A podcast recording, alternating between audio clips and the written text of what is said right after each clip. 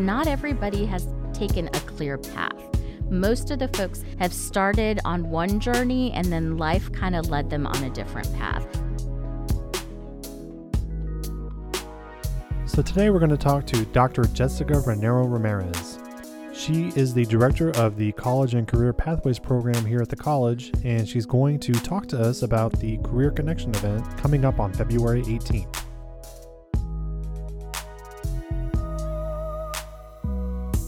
So tell me, you know, dual enrollment is like 40% of our students here at the college, you know, so how does that program work? So, yes, we are a big chunk of the school. And the great thing about dual enrollment is that it allows students while they're in high school to actually earn college degrees. And if they start early enough with us and plan well enough, they can actually graduate from ACC before they finish high school literally like a week or two. So we actually go to the high school. Our instructors go to the high school, we have advisors in the high school, and we build those classes into the regular high school day. So students don't have to come here, they don't have to take extra time out of the day, but they are actually in true college classes. So that's the great benefit of it is that they get that experience um, without even having to leave their actual high school. So so how do we maintain the rigor of these classes? You know, because that's one criticism you hear a lot about dual enrollment is that it's, you know, people don't see it the same as a college class, but they are, and yeah, they're the same as a college class. They're taught by our college instructors. So uh, the majority, probably easily over 90% of the courses are taught by actual ACC instructors that travel to the high school. They're the same instructors that teach on campus or online as well too, and they use the same syllabus same tests, same papers, everything is the same. And so um, it's just the location is different. Uh, so students are expected to, they are told from the onset that they are college students and they're expected to work like any other college student. So. So, what are some of the benefits for a student that might be considering this? well, I think for the parents is probably the biggest oh, we can start benefit. with the parents if you want, yeah. well, obviously, it's uh, one of the biggest things is the cost savings, right? A typical four-year university for a year of tuition would be ten thousand dollars. So if a student finishes their dual degree, they're essentially knocking out two years. So it's $20,000, let's say, generally for just the courses. For our in district students, for those same two years, they'd be paying $1,500 versus 20,000. And for our out of district students, they'd be paying about 4,500 in comparison, again, to that 20,000. So it's a great. Well, that all varies to what university you go to. Yes, well, it does. Yes. So this is just kind of a typical average uh, tuition. Well, I can't imagine any university they would be going to where they would be paying less. So no, no, no, no, no, probably not. The other thing too is because it's in the high school and we have the support system there through the advisors, then they have a lot of support to help them learn what it's like to be a college student in a safe environment. A lot of people are checking in on them, a lot of people are looking out for them where they may or may not get that going directly into a four year university. And so that's a huge plus for the students. The other thing is that we really are very intentional about how we work with them and advise them on how to pick their courses too. The other plus too is that the college course is also counting as a high school credit. Right. So they're essentially taking care of two things at one time. What are some of the challenges that these students face that maybe they wouldn't face if they were older coming to campus, if at all. I mean, everything presents its challenges. So, well, I think it's just it's a typical transition, right? It's a change. So the hard part, I think, for some of our dual enrollment students is that they're living in kind of like two worlds at the same time. So when they're in their college classes, they really have to adjust to the fact that they have a lot less assignments, so a lot less grades. So every grade counts a lot more, and you can't turn in things late and still get the same credit for them. So that's part of that learning curve for the student. You get your syllabus, you get your dates at the beginning of the semester, you're responsible for remembering when things are due, unlike what they're accustomed to. The other thing, too, is you actually have to like learn the stuff and apply it. You know, I was that way when I was in high school. I had a great short term memory I would remember the exact examples that were given to me and I could spit it right back out on the test. When I got to college, I had to learn how to actually learn the material because the test gave me different examples that I had to apply that knowledge to. And I was like, wait, what? I re- memorized that other example. Now you want me to apply it to something else? So I think that's typical for students to adjust to that. The other thing is time management. You know, procrastination. Oh, totally. That's every college student. Though, yeah, but, and you know. every person, still some of us adults as well too. But it's learning how to manage their time, especially for those students that are involved in a lot of stuff. Yeah. You know, we have students that are in band and athletics, volunteering, all of that. So, how do they balance that out? But those are great lessons for them to learn, again, like I said, right. in a safe environment, in a supportive environment that will help them smoothly adjust once they go on to their four year. Now, not all of the dual enrollment students do the 60 hour program where they get a degree. So, I mean, there's a lot of them, I would say, or actually the majority of them, do just, you know, knock out some credits while they're in high school so that when they do start yeah, college, they're, they're you know, a semester or two ahead than yep. where they would be. So, yeah, exactly. So, I'm glad you bring that up. It doesn't, in order to participate, you don't have to lock in that you're committed to completing the 60 credits. There's some students who just take one or two courses with us. The other thing, too, that I also want to point out is for our Alvin ISD students, they have an opportunity to opt for some of our technical programs. We've got pharmacy tech, we have EMT, and we also have culinary, where they can take again some of our college courses and just have to take an additional semester in the summer to earn their certificate uh, with us. And so that sets them up as well too for those technical fields. So, one of the things that we also like to work with our students on is really helping them explore their options. You know, what do you want to be when you grow up? That great big question, right? Mm-hmm. Um, and the great thing is that there are lots of options, but that can also be really overwhelming. And so, from well, especially if you're 14 years old, yes, exactly. it's like, oh my gosh, I have to make a decision now for what I'm going to do every day right. for the rest of my life. So that can be very overwhelming. So our advisors recognize that in working with students, that that was naturally a very overwhelming thing, or that students had misconceptions of what a career was, what the day to day was. And mm-hmm. they were a little bit maybe naive about what it all involved. Like nurses really do have to deal with bloods and guts and all that stuff, you know.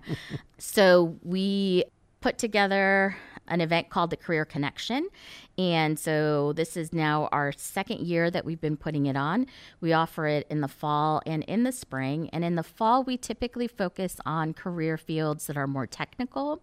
So, career fields that typically just require an associate's degree. So, like last fall, we had process technology, we had the ADN and the LVN folks who went into those fields. And so in the spring, we transitioned to focusing on careers that require more of a terminal degree.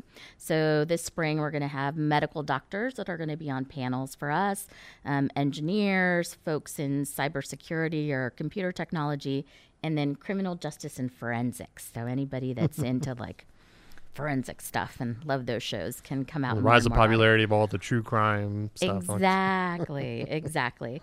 Uh, so the nice thing is that we actually bring people who are working in those fields to come and talk to the students and parents. Parents are invited as well, um, and tell them a little bit about their journey and what the day to day is like, and maybe some pointers or tips about what they wish they knew or how to be better prepared uh, to go into that field. Um, we also, I spend a lot of time in the introduction trying to encourage students that this is their opportunity to network. You know, this is their opportunity to say, Hi, my name is so and so. Here's my email address. Can I email you to ask you more questions? Because these are folks, you know, that clearly are interested in giving of their time if they come to spend a Saturday morning with us. Mm-hmm. Um, and more likely than not would be really happy to continue to support a student as they continue to explore uh, their different options. So it's a Saturday morning. Uh, this spring, it's going to be Saturday, February 18th from 8.30 to 1. We're going to do it here on campus in our S building. Um, and we provide some breakfast snacks and we provide lunch and some uh, goodies. We also have some great giveaway door prizes to include uh, bookstore gift cards and some AirPods and all of that good stuff. So we try to make it fun for the students so they can really get a lot of out of it. And we've gotten some really good feedback. What uh so how does the format work when they get there? I mean, I know you said you have like these kind of panelists, Mm-hmm. but how is it going to work when a student comes in? What are all they going to be able to do? So they come in, they check in, then um, we'll have an opening session. Uh, well, they'll get to hear from me, welcoming them and encouraging them on how to take advantage of the day. And then we will um, break out. So we'll rotate between the different fields so that students, maybe there's a student who might be interested in healthcare and criminal justice and forensics, right? So they want to get a chance to hear from both of those. So we try to build in that for people to explore all the different options that we have and give them a chance to get up and rotate and move around as well too. So do students have to register for the event? Yes, it is very helpful for us if they do register for the event. That way we know how many folks to prepare for, but we will obviously not turn anyone away if they show up. But there is at their high schools, should be seeing, if they haven't already, we'll be seeing very soon flyers going around. Uh, they'll get messages from their dual enrollment advisors as well. Um, but we like to post them because this is not just for dual enrollment students. This is open to any um, of our districts that we serve, which includes Alvin ISD, Pearland ISD, and Danbury ISD. Um, and there's a QR code. So they can just scan the QR code, give us their information, and that way we have some information to remind them and follow up with them as well too. Um, and like I said, parents are welcome as well. Um, we've had parents that come and hang out and a couple that have been like, "Ooh, I didn't know you all had that program," and end up um, wanting to learn more about it. So, How many students do you usually get to come to this? I know you've had it a couple times now. So yeah. So again, we've probably averaged somewhere between thirty and forty students. We'd love to have more. But we also understand it's a Saturday morning.